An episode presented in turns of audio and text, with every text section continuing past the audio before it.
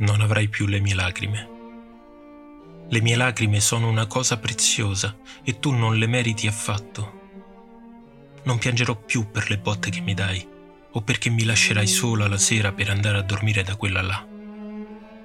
Le mie lacrime bagneranno la mia fuga e saranno di gioia.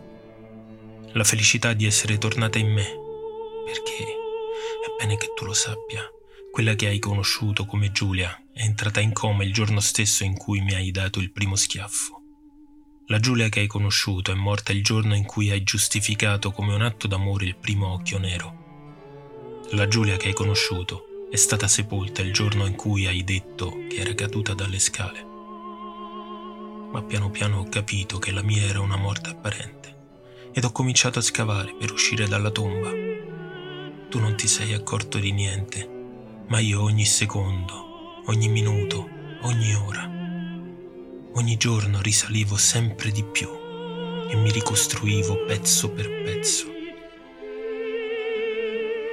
Tu hai pensato, probabilmente, che fosse rassegnazione, che finalmente avevo capito quale era il mio posto, ma io scavavo dentro di me e reagivo sempre meno. All'inizio fosti sorpreso di non vedermi provare a rispondere ai tuoi pugni, ai tuoi calci, ai tuoi sputi, e ti fermasti per una settimana. Poi riprendesti, ma la tua foga sembrava spegnersi giorno dopo giorno. Oppure ero io che alzavo sempre di più la mia barriera, prendendo coscienza di me. E ti assicuro che non è stato facile accettare che le tue botte non fossero soltanto uno scatto d'ira che poi passava con i regali che mi facevi il giorno dopo.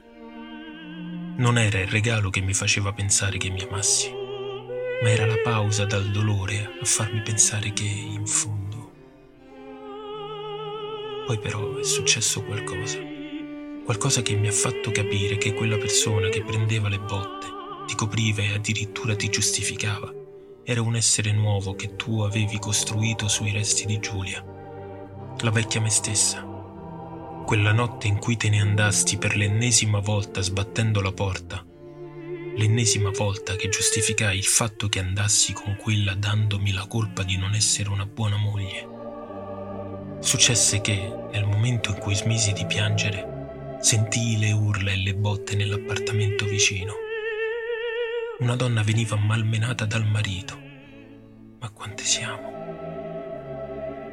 Lei cercava di reagire tirandogli tutto quello che le capitava sotto mano.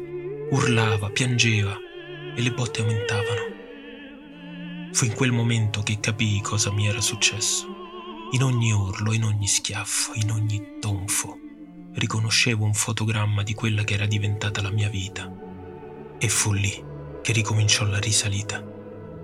Cominciai a reagire in modo ragionato, senza darti alcuna soddisfazione fotografando ogni livido che mi facevi. E adesso sei qui, completamente addormentato, e vorrei ben vedere con tutto il sonnifero che ti ho messo nel vino. Potrei farti qualsiasi cosa. In cucina ce ne sono di coltelli e potrei usarli come meglio credo. Ma io sono Giulia e non sono come te. Adesso farò una cosa molto semplice prenderò il tuo portafogli. Andrò al primo bancomat che trovo e preleverò tutto quello che posso.